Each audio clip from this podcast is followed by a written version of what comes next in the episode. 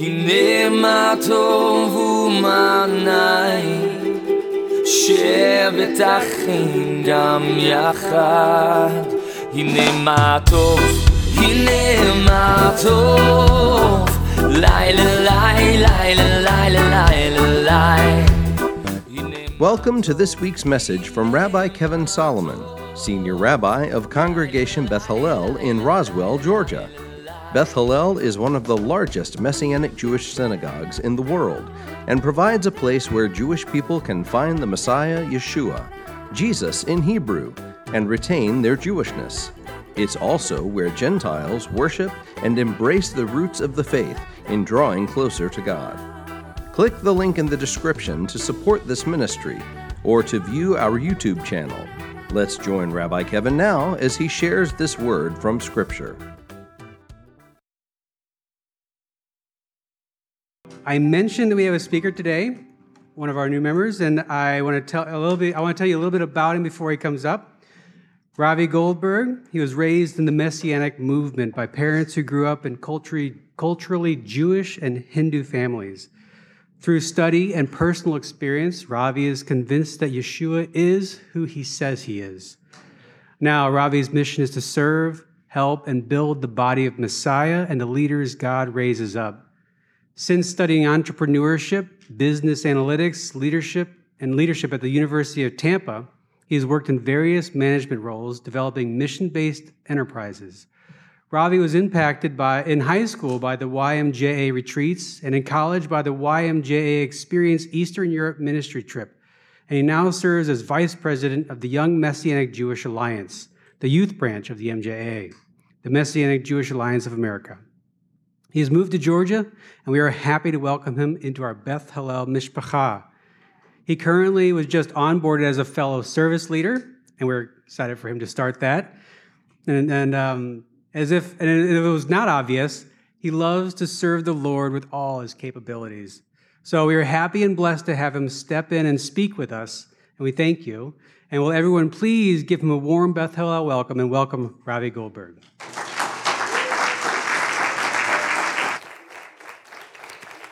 Thank you so much. It's uh, great to be with you this Shabbat.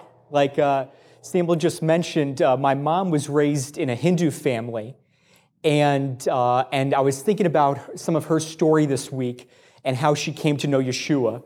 And so, uh, as a high school student, she was working at Burger King, which a good Hindu girl should not be doing. Uh, in Hinduism, there's a healthy respect of cows, to say the least. And, uh, but when she was working at Burger King, uh, she met a few different Christian coworkers. And one of the things she realized is that with the God of Israel, they had a personal relationship with them, with him. And there was something about that that was different, that when they prayed, they knew that God heard them. And her experience in Hinduism was not the same thing. In Hinduism, there's not a personal God in the same way. She would offer different sacrifices with her family and come back the next day and see the food still there.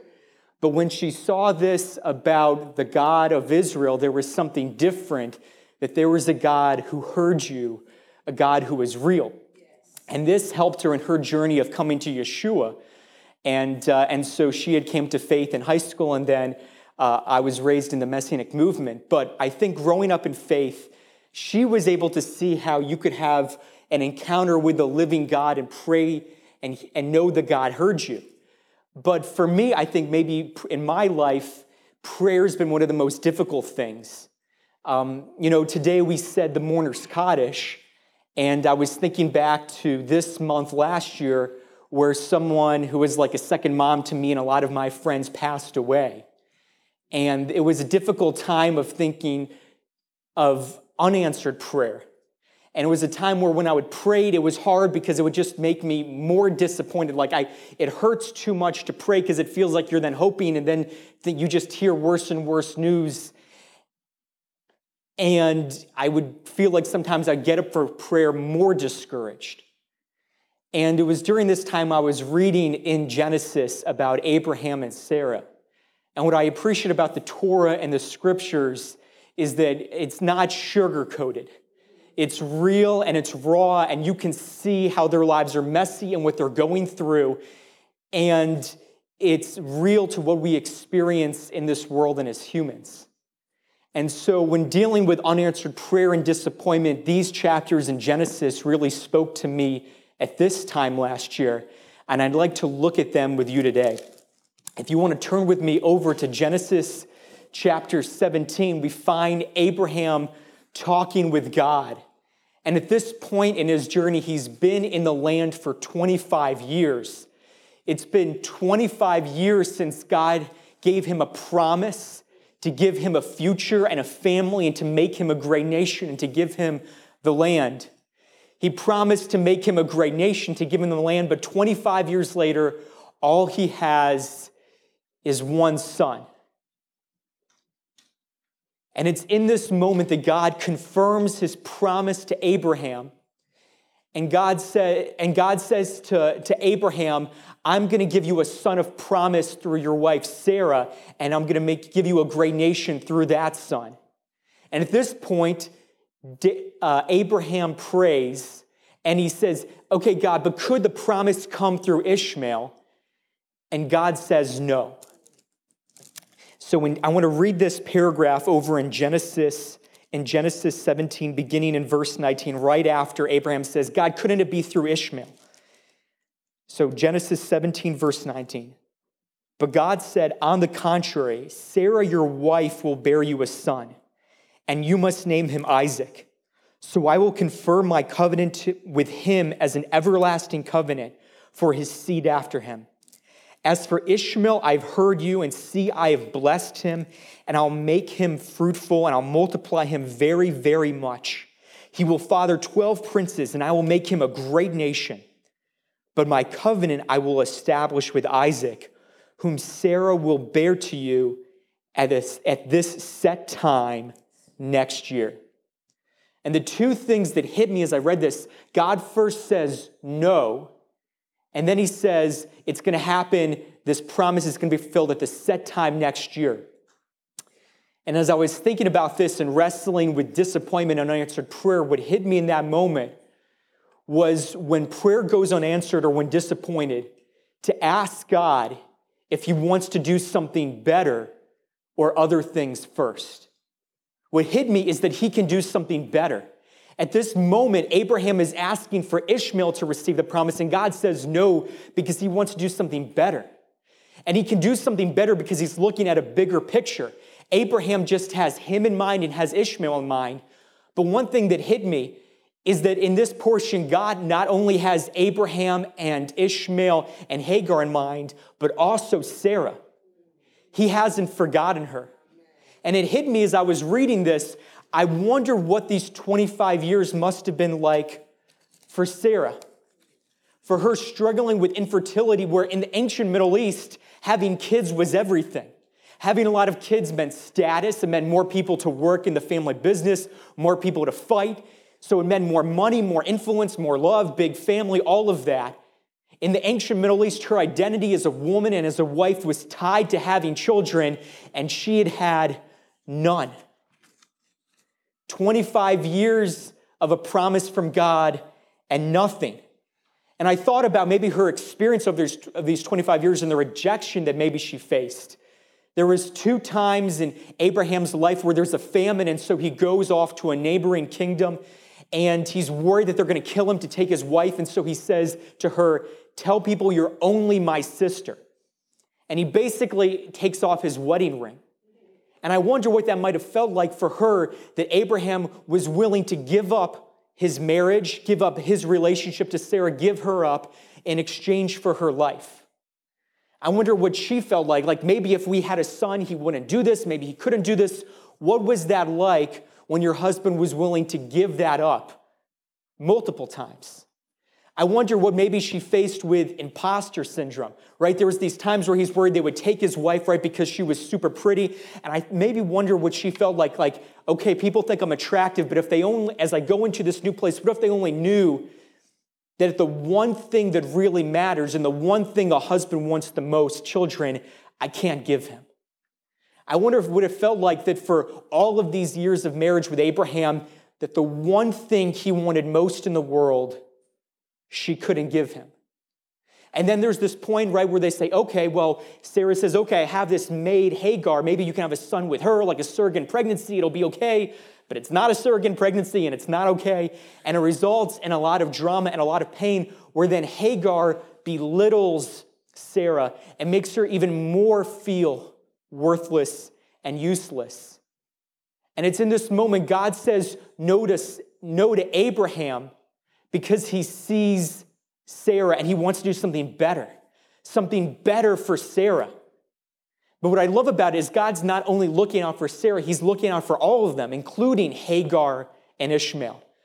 In this, in this time, right, in Genesis chapter 17, where, where God says, No, I'm not going to give the promise to Ishmael, right before, in the chapter before, and right in the chapter after, twice God supernaturally saves Ishmael's life.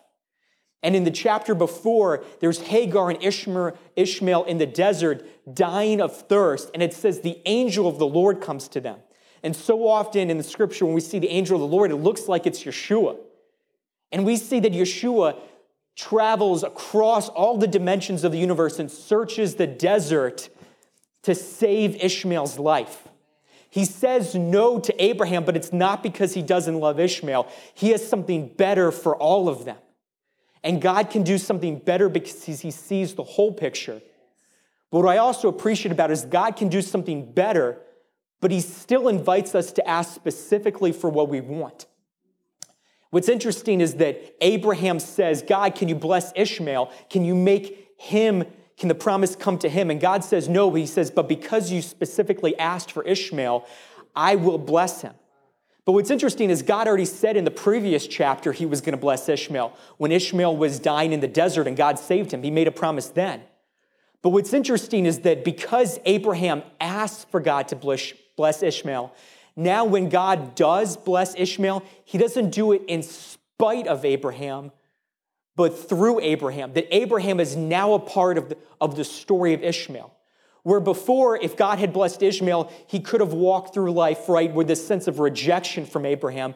But now, because Abraham specifically prayed for what he wanted, now Abraham plays a role in God's blessing of Ishmael and giving him a future.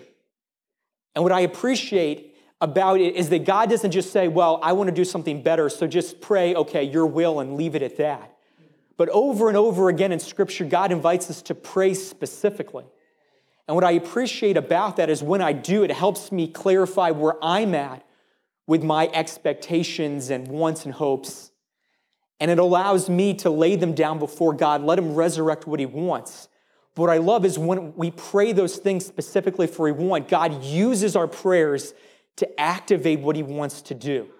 He uses Abraham's prayer, even though he says no, he still uses it to activate his plan for Ishmael's life. And God does something better for all of them. And throughout these chapters in Genesis, whether it's to Abraham and it's to Sarah and to Ishmael, to Hagar, over and over again, he says to them literally, I hear you and I see you. And, and he says no to Abraham because he wants to do something better for all of them. But as I read it, I then look on further and what it means for Ishmael. And the next few years don't look too great. And I think, God, what does it mean when you say you can do better, but what's happening doesn't look better? There's times where I'd look in the scriptures and I'd read verses like in the Psalms where King David says, You withhold no good thing from the righteous and from those who follow you. And I think, Is that true? You withhold no good thing? I would look at Matthew and, and Luke where Yeshua says, Which one of you, when your child asks you for bread, is going to give him a stone? When he asks you for a fish, you're going to give him a snake. But God is going to give good gifts to his children. And thinking, but God, it doesn't always feel like what you give, what happens is good. What I appreciate as we look at the story of Abraham is that God doesn't just tell him to grit his teeth, to have faith, to push forward but God actually responds to him when he brings his doubts to him. Over in Genesis chapter 15, God meets with Abraham and again reiterates his promise I'm going to make you a great nation, I'm going to give you the land. And at this point in Genesis 15, Abraham breaks down a little and he says, Really, God? You're going to make me a great nation? You're going to give me the land? Right now, I only have one son and I have no land. But God doesn't scold him. It says, instead, God led him outside and told him to look up. And he said, You see these stars?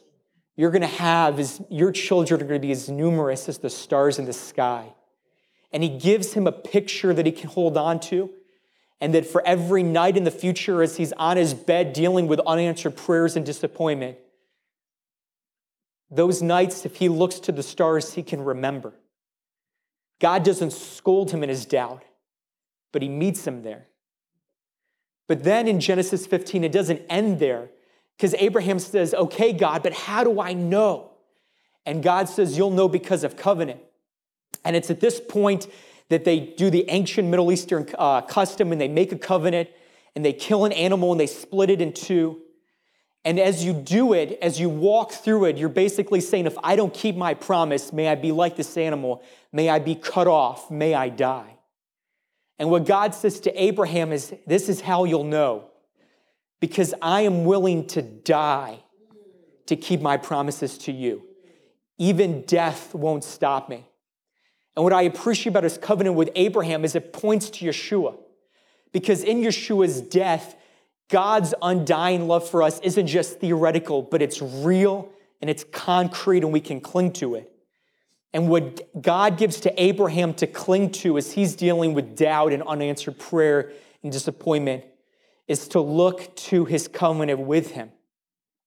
And that even when it looks like what God is doing is not better, then we can know that whatever the reason is, it's not a lack of love. That because of Yeshua's death, we can know for us, that we can know whatever his reasons are, it's not a lack of love. And I think about Lazarus and the stories in the Brit Chadashah about that, where Lazarus dies and he's one of Yeshua's closest friends. It calls him a disciple that Yeshua loved. And when he dies, his sisters and his, and his friends are so upset with Yeshua. You could have saved him, you could have healed him. Why not? You let him die. But the reason is because Yeshua was doing something better in resurrecting Lazarus from the dead. And that even when it didn't look like it was better, it wasn't a lack of love. And what I love is with Abraham, with his doubts, God meets him there and he points him to his covenant. That whatever his reasons are for when it doesn't look better, it's not a lack of love. And so as I was reading this, I was challenged that when having unanswered prayer or disappointment, to ask God if He wants to do something better. But looking at this portion where, Ab- where God says no to Abraham, I was also challenged to also ask God if He wants to do other things first.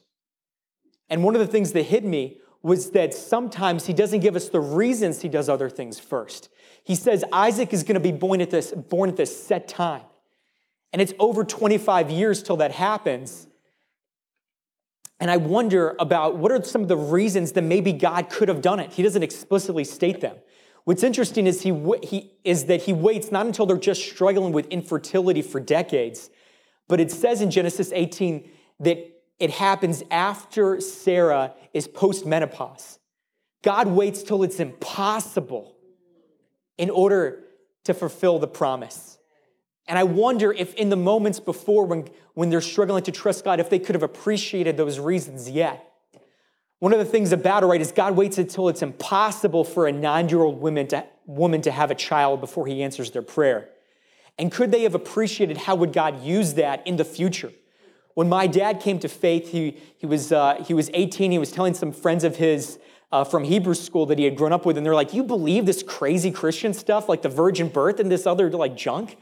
And my dad was like, Well, if we believe that God can give a nine year old woman a baby, he can give a virgin a baby. It's both impossible. But I don't think when they were struggling with infertility, that they could have appreciated that yet. Right? Abraham, God says Isaac is going to be born at this set time. And so I don't know if they could have appreciated that maybe by waiting, Isaac was born at the right time so he was able to marry Rebecca.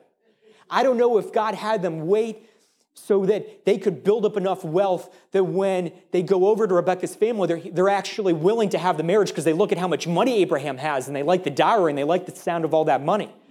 I wonder if he could have appreciated all the reasons before. Sometimes God doesn't give us the reasons. But other times, that God has us wait because he wants to do other things first. Sometimes he doesn't give us the reasons. Sometimes he wants to do other things first with others. And in Genesis chapter 15, it's interesting. He gives to Abraham one of the reasons he waits to give him the land. It says over in Genesis 15, we read the, we'll read it here. God says to, in Genesis 15, 13, then he said to Abraham, Know for certain that your seed will be strangers in the land that's not theirs, and they'll be enslaved and oppressed for 400 years. But I'm going to judge the nation they will serve, and afterwards you will go out with many, they will go out with many possessions.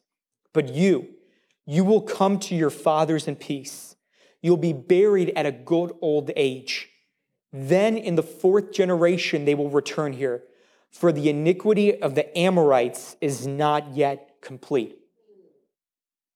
And it's that last line, for the iniquity of the Amorites is not yet complete. He's saying the, the, the guilt of the Canaanites who are living in the land is not yet complete. And what's so interesting to me is that God doesn't just kick out the Canaanites and right away give the land to Abraham and to his family, but he gives the Canaanites 400 years. And it hits me. I love cop shows, law shows, legal shows, legal dramas, procedurals, all that. And what I hit is it's kind of like, right, if you've got someone who's guilty, but the officer, the police officer, and the judge, they want to make sure it's a clean arrest. They want to make sure it's a fair trial. At the end of it, there's no cause for appeal, that at the end of it, you know that this was just. And so, right, in those cases, right, they'll make sure the arrest is clean, no evidence can be thrown out, fair trial, due process, entitled to the best defense, right? That at the end of it, there is so much justice and so much mercy that you can't question the verdict. And I, and I, I wonder if maybe, right, God says here, one of the reasons he's waiting to give him the land is that so there's no doubt about the verdict. In 2 Peter uh, 3 9, it says that God is not slow in keeping his promises but he's patient, not wanting anyone to perish or to die, but all to come to repentance. And he's giving the Canaanites 400 years to turn around, right? The Canaanites are living in a life where they're abusing their children, they're exploiting the poor. There is so much sin and oppression and injustice. But God doesn't just kick them out and give the land to Abraham right away. He wants to do some things first with them, and He gives them 400 years. And by the end of it, it is clear God is just in giving the land to Israel and to the Jewish people. Sometimes God doesn't give us the reasons. Sometimes God wants to do other things first with others. But sometimes God wants to do other things first in us.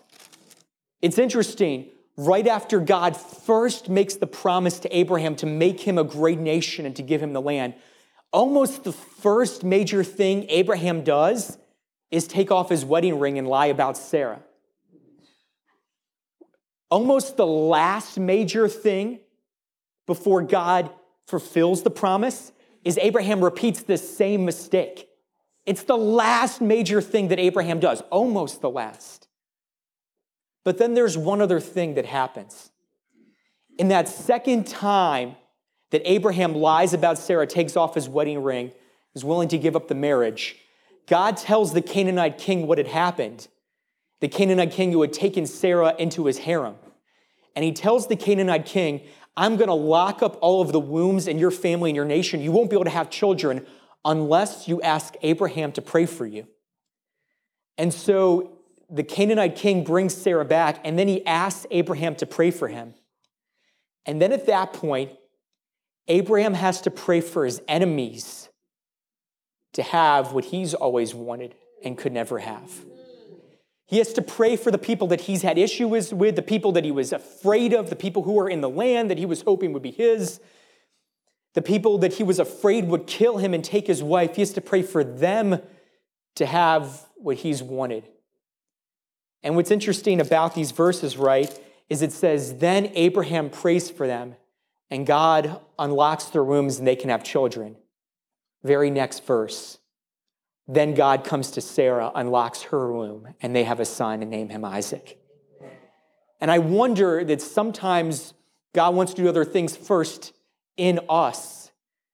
And I wonder if the last thing that God had to do was to do a change in Abraham first before he was ready to father Isaac. And that through praying for his enemies to have what he wanted, God was doing a work in him. But it's, it's something throughout Scripture that sometimes God says, I won't answer these prayers because I need to do something first in you. Over and over again in Scripture, it says that prayers can be blocked by sin, unbelief, and pride. But it's not because God hates us. What I see in these, in these stories in Scripture is that God those things block our prayers, and God doesn't want to answer those prayers that are mixed in with sin and unbelief and pride because those things can poison the gifts that He wants to give us. I, I think back to a few years ago, I was at a, at a Messianic Leaders Roundtable, and a pastor, Preston Morrison, was speaking, and he was saying to these, to these leaders of ministries and congregations, and the question he asks has just been etched in my mind. He said, Are you capable of handling what you want God to give you? If God gave you a million dollars for your ministry, could you handle it? Are you ready? Are you prepared? And I wonder if sometimes God waits so that he can do other things first in us, because if there is sin, if there's unbelief and pride, those things can poison the gift. So it actually, actually harms us. I mean, I could ask for a million dollars, and what if God gave it to me and then I gamble it away, I get into debt, I go bankrupt, and then there's people coming after me for money? I'm worse off. I'm worse off because God answered my prayer. Right? And there are ways in which that if God answers our prayer when our prayers are mixed with unbelief and pride and sin, it poisons it. That if, there, if, if my happiness is tied to getting those things, or if my happiness is tied to people, then I can't appreciate these people for who they are because my identity and validation and happiness are wrapped up in them. I can't enjoy the gifts that God would want to give me because now my happiness is tied up with them and I'm dependent upon them. If I'm dependent upon people for my happiness and then they frustrate or disappoint me, then I'm empty, right? Then I'm frustrated with them. I can't appreciate people if my happiness is riding on them. I can't appreciate the gifts that God wants to give us if my happiness is wrapped up in them. And so, if I have sin and unbelief or pride, those things can poison the gifts that God want to give me, and so they're not even good. But what I appreciate is in this passage with Abraham, God gives him the antidote, the antidote. The first thing that God says to him in Genesis 15, when Abraham is struggling with his doubts and saying, Really, God, you're going to keep your promises? The first thing he says to him is, I am your shield and your very great reward. And what hit me is right, this passage is about covenant pointing to Yeshua. And it hit me. He's saying the antidote so that you're not poisoned by sin and unbelief and pride is to trust and treasure me. He says, I'm your shield. If you trust in me, that I bear every attack on you, can you trust in me that you don't have to bear your sins or guilt or shame or fear, but I am your shield and I bear those things for you? He's saying, Can you treasure me that I am your very great reward? That your happy, your joy and validation and identity, if they're in me, if I'm the source of them, if you're satisfied with me, if I'm your very great reward, then by trusting and treasuring me, it frees you from the unbelief and the pride and the sin that can poison the gifts I want to give you. And so, what I appreciate is he's saying, I want to give you things. Sometimes I need to do other things first, sometimes things first in me. But if you trust me, if you treasure me, I can transform you to be able to, to be able to capable of handling what I want to give you. Right? And I, I love it that as we're in scripture, we can see God's heart and his character and we can trust Him more. That as we pray and ask questions and listen to God, we can discover His goodness and treasure Him. That as we're in spiritual community where we use our spiritual gifts to serve one another, to speak into each other's lives, to build up one another, that we can experience God's power and goodness. And as we, as we treasure and trust in Him, He transforms us to be able to handle the gifts that He wants to give us and the answers to prayer. And I love how God gives these things to Abraham. He says, I am your shield and your very great reward. If you trust and treasure me, if you trust and treasure me, then you'll be able to ask me if I want to do something better. If you tr- are trusting and treasuring me and you know that I'm transforming you and at work in the world, then you can ask me if I want to do other things first. And so sometimes God tells Abraham no, and he tells him wait because he wants to do something better and he wants to do other things first. And what I love is the same God who was faithful to Abraham and to Sarah thousands of years ago is faithful to us. That he invites us to trust and to treasure him. And he's saying, when there's unanswered prayer, when you're disappointed, to ask if God wants to do something better or to do other things good because he can. And I'll pray for us as we move forward on this Shabbat that today would be a day where we can trust and treasure God in new ways and to look to him to do things better and to be open when he wants to do other things first. Father, I thank you that you invite us to come to you with our doubts and disappointments, that you invite us to be real with you. God, would you open our eyes to see that we can trust you? Would you open our eyes to see that we can treasure you? Would you give us the courage to ask you if you want to do something better? And would you give us the strength if you want to do other things first? We thank you that we can know that you are for us and that you have good for us because of Yeshua's death and resurrection. Fix our eyes on him this Shabbat. In Yeshua's name.